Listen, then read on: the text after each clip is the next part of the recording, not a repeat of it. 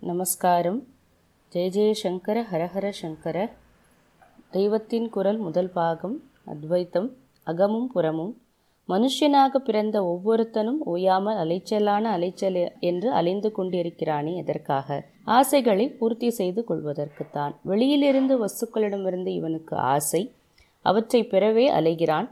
ஒன்று கிடைத்துவிட்டாலும் போதவில்லை. அதனால் வருகிற சுகம் தீர்ந்து போகிறது. இன்னொன்றுக்கு ஆசைப்படுகிறான். அதை தேடி ஓடுகிறான். இவனுக்கு சாந்தி என்பதே ஒரு நாளும் இல்லாமல் இருக்கிறது. வெளியில் இருக்கிற வஸ்து வந்தால்தான் சந்தோஷம் ஆனந்தம் என்று துரத்தி கொண்டே இருப்பவனுக்கு. சாந்தி எப்படி வரும்? வெளியில் இருப்பது நம் வசத்தில் இருப்பதில்லை அது வந்தாலும் வரும் போனாலும் போகும். அதை நம் வசப்படுத்தி கொண்டதாக நினைக்கும் போதே கைவிட்டு போகக்கூடும். நமக்கு அந்நியமான வெளி விஷயங்களிலிருந்து ஆனந்தத்தை சாஸ்வதமாக சம்பாதித்துக் கொள்வது நடக்காத காரியம். அது சாந்தியை கொடுக்கிற பிரயத்தனம்தான். மனுஷன் புறத்தில் ஆனந்தத்தை தேடிக்கொண்டு போவதற்கு காரணம் அவன் உள்ளுக்குள்ளே தான் ஆனந்த ஸ்வரூபமாக இருப்பதுதான்.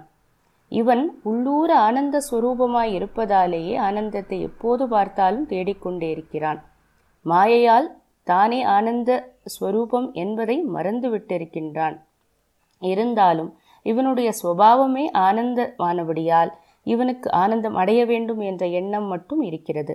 மனுஷியர்களில் எவராவது ஆனந்தத்தை தேடாமல் துக்கத்தை தேடி போகிறவர்கள் உண்டோ? ஆனாலும் அந்த ஆனந்தம் உள்ளே இருப்பதை அறிந்து சாந்தத்தில் அதை அனுபவிக்காமல் வெளியே ஆனந்தத்தை தேடி துரத்தி கொண்டே போய் சாந்தியை ஓயாமல் கொடுத்து கொண்டிருக்கிறான்.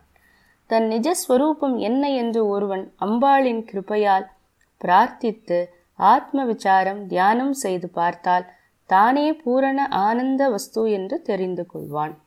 இவனுடைய இயல்பான உள் ஆனந்தம் மகா சமுத்திரம் மாதிரி இருக்கிறது என்றால் இவன் இப்போது புறத்தில் தேடி ஓடுகின்ற வஸ்துக்களிடமிருந்து கிடைக்கிற ஆனந்தம் எல்லாம் ஒரு திவலை மாதிரிதான்.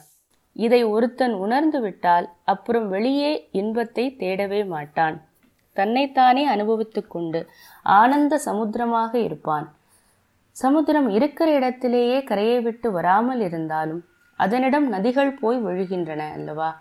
அப்படியே ஆசைகள் இவனிடம் வந்து விழுந்து சமுத்திரத்தில் நதிகள் விழுந்து மறைவது போல் மறைந்தே போய்விடும். அபூர்வ மானம் அச்சலப்பிரதிஷ்டம் சமுத்திரம் என்று கீதை சொன்ன மாதிரி பேரின்ப கடலாக நிறைந்து அசைவதற்கே இடம் இல்லாத அளவுக்கு எங்கும் நிறைந்து அசையாமல் பரமசாந்தமாக நிற்பான். தேவேந்திர பதவியின் ஆனந்தம் கூட இந்த ஆத்மானந்த கடலில் ஒரு துளிதான் என்கிறார் ஸ்ரீ பகவத் பாதாள்கள். யத் சௌக்கியாம் புதி லேச லேசத இமே சக்ரதையோ நிர்பிருதா மனிஷா பஞ்சகம்.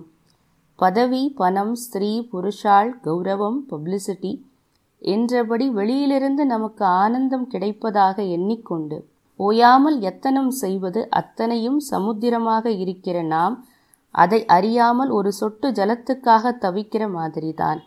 வெளிப்பொருள் எதுவோ கிடைக்காததினால் நமக்கு குறை வந்து விட்டதாக துக்கப்படுவது சுத்த தப்பு.